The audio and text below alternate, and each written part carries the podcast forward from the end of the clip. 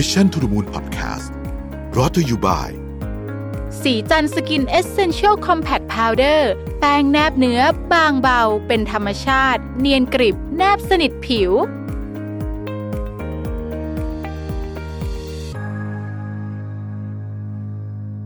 สวัสดีครับยินดีต้อนรับเข้าสู่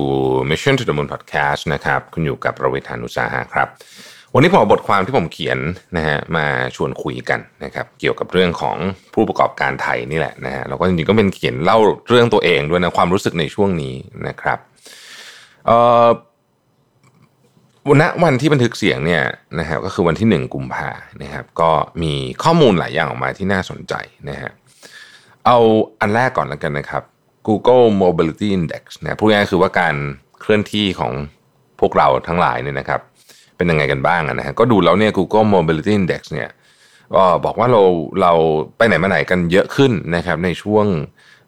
สิ้นเดือนที่ผ่านมานี้นะครับแล้วก็เทียบกับช่วงที่ล็อกดาวน์เป็นรอบแรกนะครับแล้วก็คนไปทำงานที่ออฟฟิศมากขึ้นนะครับคนไปเดินห้างมากขึ้นเมื่อวันก่อนผมไปห้างมานะครับก็รู้สึกจริงว่าคนเยอะขึ้นเยอะแบบเกิดจะเป็นปกติอยู่แล้วนะฮะอย่างไรก็ดีเนี่ยนะครับเราก็ยังเห็นว่าสัญญาณหลายอย่างทางเศรษฐกิจก็ยังไม่ค่อยดีอยู่นะครับล่าสุดช่วงปลายเดือนมกราคมที่ผ่านมาเนี่ยทาง SCB EIC เนี่ยนะครับก็ออกมาปรับประมาณการนะฮะอันนี้ก็เรื่องใหญ่เลยนะฮะก็คือปรับประมาณการ GDP นะครับของไทยที่เดิมเนี่ยนะฮะเขาประมาณการกันไว้ปี2021เนี่ยจะบวกอยู่ที่ 3.8% นะครับปรับเหลือ 2.2% ซึ่งก็ถือว่าเยอะพอสมควรเลยทีเดียวนะครับเรื่องนี้เนี่ยรวมกับเรื่องของจดหมายที่คุณบิล ฮานากี้เขียนถึงท่านนายกรัฐมนตรีเนี่ยก็ทำให้เรารู้ว่าสถานการณ์ของบางเซกเตอร์เนี่ยยังคงแย่อยู่มากๆเลยนะครับจดหมายของคุณบิลผมเชื่อว่าหลายท่านได้อ่านกันแล้วนะฮะมียาวเหยียดเลยนะ2หน้านะครับก็ค่อนข้างที่จะมีประเด็นที่น่าพูดคุยกันพอสมควรนะครับถ้าพูดถึงเรื่องของการปรับประมาณการของ GDP เนี่ยที่ทาง SCB EIC ปรับออกมาเนี่ยเราก็ต้องบอกว่ามันก็มีหลายประเด็นนะฮะเริ่มต้นจากเดิมก็คือเรื่องของเอาเรื่องนักท่องเที่ยวก่อนละกันเป็นประเด็นที่ทุกคนสนใจนะครับเดิมทีเนี่ยคาดกันว่าปี2021นะครับน่าจะมีนักท่องเที่ยวมาได้ 8.5 ล้านคนนะฮะแต่ว่าตอนนี้เนี่ยสถานการณ์โควิดเนี่ยนะครับมันรุนแรงขึ้นในหลายประเทศมีข่าวว่าหลายประเทศไม่ใช่มีข่าวหรอกเขาออกกฎมาแล้วนะฮะหลายประเทศก็เริ่มจำกัดการเดินทางเริ่มมีการปิดพรมแดนนะฮะหลายประเทศกลัวการกลายพันธุ์ของโควิด -19 นะครับดังนั้นเนี่ย SCB EIC จึงประมาณการว่าจาก 8.5 ล้านคนเนี่ยเราอาจจะเห็นนักท่องเที่ยวประมาณสัก 3.7 ล้านคนเท่านั้นเองนะฮะแน่นอนว่าข่าวดีเรื่องวัคซีนเนี่ยนะครับก็ยังคงมีอยู่บ้างนะครับล่าสุด Johnson & Johnson ก็มีตัวเลขที่ effectiveness ของวัคซีนที่สูงขึ้นกว่าในตอนแรกออกมานะครับแต่เอาจริงๆแล้วเนี่ยดูจากสปีดการฉีดดูจากอะไรต่างๆเนี่ยนะครับกว่าจะมี herd immunity นะฮะก็คงใช้เวลาพอสมควรในประเทศที่พัฒนาแล้วเช่นแคนาดากับอังกฤษเนี่ยอาจจะได้เห็น herd immunity ในไตรมาสที่2ปี2020นะครับตามมาด้วยออสเตรเลียสหรัฐญี่ปุ่นเกาหลีใต้จีนและสหภาพยุโรปเนี่ยไล่ๆกันไตรมาส3ไตรมาส4ปี2020ส่วนประเทศกำลังพัฒนาอย่างไทยมาเลเซียอินโดนีเซียเนี่ยกว่าจะมี herd immunity กันก็นู่นนะฮะ2022นะครับโดยคาดการณ์ว่าประเทศไทยจะมี herd immunity เนี่ยในไตรมาสที่1ของปี2022นะครับการส่งสินค้าและบริการของเราก็ขยายตัวได้ลดลงจากเดิมนะฮะจากเดิมคาดการณ์ไว้ที่ 4.7% มีการปรับประมาณการใหม่อยู่ที่ 4% นะครับแล้วก็ทาง SCB EIC ก็บอกว่าปัจจัยที่ต้องจับตาในปี2021ก็มี6ปัจจัยด้วยกันนะครับ1ก็คือระยะเวลาในการควบคุมการระบาดรอบใหม่นะฮะ2คือความล่าช้าของการกระจายวัคซีนในประเทศไทยให้แพร่หลายนะครับ3ก็คือ scarring effect หรือว่าแผลเป็นทางเศรษฐกิจที่จะส่งผลต่อเสถียรภาพสถาบันการเงินนะครับผ่านนี้เสียที่มากขึ้นนะครับแล้วก็4ก็คือปัญหาเสถียรภาพทางการเงินนะฮะซึ่งเดิมทีเนี่ยเรานึกว่าจะไม่มีอะไรนะฮะเรื่องเสถียรภาพทางการเงินแต่ดูไปดูมาเราไม่แน่เหมือนกันเพราะฉะนั้นเรื่องนี้ก็อาจจะกระทบต่อความเชื่อมั่นในการลงทุนได้นะครับข้อที่5คือภัยแล้งนะครับปีนี้เปิดปีมาเนี่ยค่าน้ำในเขื่อนก็อยู่ต่ำกว่าค่าเฉลี่ยนะครับมีแนวโน้มว่าเราอาจจะเจอภัยแล้งที่รุนแรงได้อีกครั้งหนึ่งนะครับแล้วก็เรื่องของค่าเงินบาทที่ยังแข็งค่าเร็วกว่าคู่แข่งซึ่งแน่นอนว่ากระทบกับเรื่องการส่งออกเต็มๆนะฮะทีนี้ผมก็เลยเขียนเวลาผมจะทำอะไรผมก็มักจะชอบเขียนออกมาก่อนนะครับปีนี้ก็เช่นกันว่าธีมนะฮะในการทำงานของปีนี้เนี่ยที่อยากจะยึดถือคืออะไรนะครับข้อแรกที่ผมเขียนไว้ก็คือว่า this is war นะฮะคือจะบอกว่าบางธุรกิจเนี่ยอาจจะไปได้ดีนะฮะอาจจะโตขึ้นด้วยซ้ำในช่วงโควิดนี้นะครับเช่นธุรกิจพวกที่เป็นกลุ่มเกี่ยวกับเรื่องเทคโนโลยีต่างๆพวกนี้เนี่ยหรือว่าอีคอมเมิร์ซ แต่เชื่อว่าธุรกิจส่วนใหญ่เนี่ยตัวเลขไม่น่าจะดีนะครับหลายคนยอดขายหายไป 50% ก็มีนะครับแน่นอนว่ายอดขายหายเนี่ยฟิกซ์คอสอยู่ครบนะฮะฟิกซ์คอสบางคนเดือนหนึ่งหลายสิบล้านนี่ผมพูดถึงธุรกิจที่ไซส์ไม่ได้ใหญ่มากไปเดือนนี้นอนไม่หลับกันเลยนะครับเพราะว่าไหนต้องจ่ายค่าเช่าค่าของค่าซัพพลายเออร์แล้วก็ที่สำคัญที่สุดก็คือเงินเดือนของลูกน้องนะครับซึ่งลดไม่ได้แล้วก็ไม่เชื่อว่ามีใครอยากลดด้วยนะครับคนที่โดนลดไปนะอันนั้นคงจำเป็นจริงๆแต่ว่าคนส่วนใหญ่เนี่ยก็ไม่มีใครอยากที่จะลดเงินเดือนลูกน้องตัวเองนะฮะสถานการณ์ตอนนี้เป็นสถานการณ์ที่รายรับเหลือ 50% fixed cost 100% นะครับเป็นสถานการณ์ที่เครียดจริงๆสำหรับผู้ประกอบการผมเข้าใจเลยนะฮะเรื่องนี้ผมเองก็เจอเหมือนกันเพราะฉะนั้นเนี่ยก็มันมีหลายๆทางหนึ่งก็คือต้องจัดการสภาพจิตใจของตัวเองนี่ผมว่าสำคัญที่สุดนะครับอย่าให้มันเครียดจนเราคิดอะไรไม่ออกนะฮะคือไอ้เครียดมันเครียดอยู่แล้วนะครับคงจะห้ามกันไม่ได้แต่ผมคิดว่าต้องจัดการความเครียดให้เหมาะสมนะฮะอีกเรื่องหนึ่งก็คือควรจะต้องแชร์เรื่องนี้เนี่ยกับทีมเป็นอย่างยิ่งนะครับเพื่อให้ทุกคนจะได้เข้าใจว่าจริงๆแล้วเนี่ยเราอยู่ในสถานการณ์แบบไหนนี่คือสภาวะสงครามคือหลายคนทึกทักนะฮะวันนั้นผมก็คุยกับเพื่อนอะไรเนี่ยที่ทำธุรกิจเหมือนกันบอกว่าเอ๊ะน้องๆเขาคงรู้แม่งว่าเราลำบากอยู่เลยผมบอกเฮ้ยถ้าไม่บอกเขาก็ไม่รู้นะเพราะว่าคือถ้าเขาไม่ได้อยู่ในทีมที่เห็นยอดขายอย่างตอนนี้เราค่อนข้างจะ transparent เรื่องนี้แต่ว่าสมัยก่อนเราก็ไม่ transparent ขนาดนี้ผมก็เพิ่งมาเปลี่ยนตอนที่ยอมรับว่าเปลี่ยนตอนที่อ่านหนังสือ Netflix เนี่ยเยอะที่สุดเนี่ยจริงๆก่อนนั้นก็คิดจะเปลี่ยนอยู่แล้วแต่ว่ายังไม่ถึงขนาดนี้ตอนนี้เราก็ transparent เรื่องนี้มากทุกคนจะเห็นจริงว่ายอดมันหายไปจริงๆนะครับแต่เราก็ยังให้กำลังใจกันอะไรกันว่าในโอเคแหละเราต้องยอมรับว่าหนึ่งเราอยู่ในสภาวะสงครามจริงแต่ว่าถ้าเราสู้ด้วยกันนะครับเราก็สามารถผ่านไปด้วยกันได้เช่นกันนะฮะการที่อยู่ในวอร์โหมดเนี่ยนะครับพนักงานทุกคนเนี่ยต้องรับรู้เรื่องนี้ด้วยไม่ใช่แบบผ่านๆแต่มันต้องออกมาจากปากของผู้นำไม่งั้นเนี่ยผมคิดว่ามันยากที่จะ build เรื่องของความเข้าใจหรือว่าอารมณ์ร่วมกันนะครับข้อที่สองคือ cash is king นะฮะเรื่องนี้วิกฤตคราวเราก็พูดกันนะฮะรอบล็อกดาวน์ในเดือนมีนาคมนะครับกิจกรรมอะไรก็ตามที่กินเงินสดโดยไม่จำเป็นเนี่ยอันนี้ต้องพยายามลดเลยนะฮะต้องพยายามลดจริงๆเพราะฉะนั้นต่อไปนี้เนี่ยจะทำอะไรเนี่ยหนึ่งในคำถามสำคัญก็คือเรื่องของว่ามันกิน cash เท่าไหร่แล้วมันเอา cash กลับมาได้เร็วเท่าไหร่ถ้ามันเป็นกิจกรรมที่โอเคอาจจะต้องใช้เงินสดแต่มันมี cash กลับมาเร็วขึ้นก็อาจจะใช้ได้นะฮะเพราะฉะนั้นเราก็จะต้องเลือกกิจกรรมที่จำเป็น based on เรื่องของ cash ด้วยนะครับไม่ใช่ return อย่างเดียวนะคือบางอย่างเนี่ยมันมี return ที่ดีแต่มันนานก็อาจจะต้องพิจารณาดูนะครับเพราะฉะนั้น cash เนี่ยจะเข้ามาเป็นปัจจัย moving factor สำคัญในการจัดความสำคัญของเป้าหมายองค์กรหรือ priority ต่างๆนะครับช่วงเวลานี้นี่ผมคิดว่าเป็นช่วงเวลาที่ควรจะคุยกับสถาบันการเงินค่อนข้างถี่หน่อยนะครับเล่าเรื่องราวต่างๆให้ฟังตามความเป็นจริงนะฮะ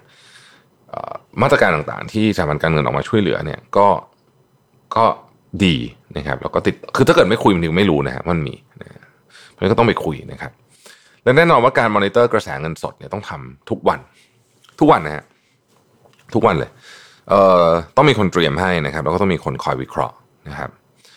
แล้วก็ต้องประมาณการด้วยว่ากระแสเงินสดของเราในอย่างน้อยที่สุดเนี่ยนะครับประมาณการสั้นสุดเนี่ยคือ6-12เดือนนะฮะมันจะมีช่วงไหนที่จะมีปัญหาไหมถ้ามีเราจะจัดการยังไงนะครับมันสามารถคาดการณ์ได้พอสมควรในเรื่องนี้นะฮะแล้วก็แน่นอนว่าต้องปรับตามสถานการณ์จริงนะครับโดยเอาข้อมูลที่เรามีอยู่ณวันนั้นเนี่ยเอามาปรับให้มากที่สุดเช่นกันนะครับอันที่3คือเรื่องของ portfolio management นะคนที่มีสินค้าหลายรายการในช่วงนี้นะครับการจัดการงานจัดการสินค้าเนี่ยเป็นเรื่องสำคัญ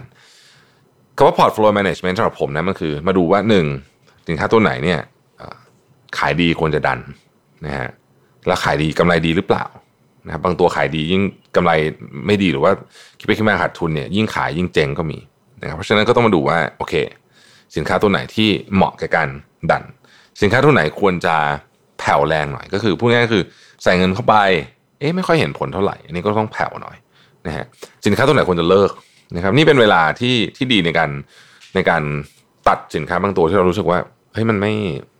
performance มันไม่ดีแล้วนะครับก็ถือโอกาสรื้อ portfolio ใหม่อันนี้รวมถึงสินค้าใหม่ๆที่อยากจะออกด้วยนะครับบางทีมันก็อาจจะเหมาะกับจังหวะนี้ก็ได้นะครับ ข้อที่4ก็คือว่ามันเป็นเวลาของ output จริงๆ time for output นี่คือสิ่งที่ผมเขียนนะฮะ performance จะเป็นเรื่องที่สำคัญที่สุดในตอนนี้นะครับจะอยู่รอดได้ performance เราต้องดีเพราะฉะนั้นเราต้องเข้าใจวิธีการหาว่าสิ่งที่เราทำอยู่นั้นน่ะเราทำได้ดีหรือยัง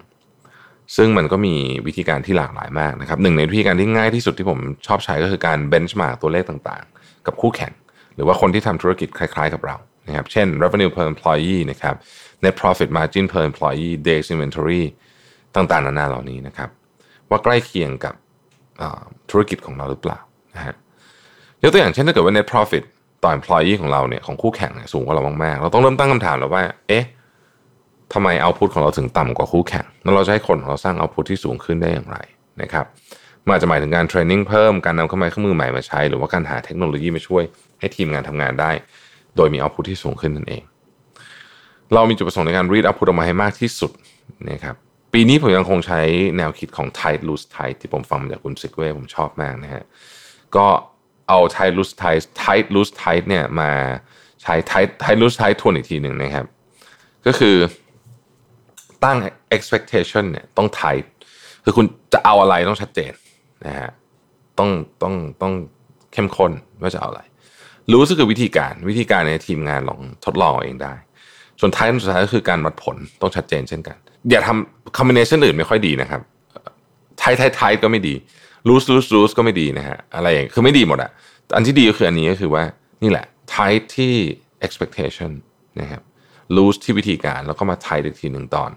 การวัดผลนั่นเองนะฮะเพราะฉะนั้นผมก็เอาแนวคิด tight loose tight เนี่ยมาบวกกับ OKR ที่เข้มข้นมากขึ้นนะครับใช้คู่กันนะฮะ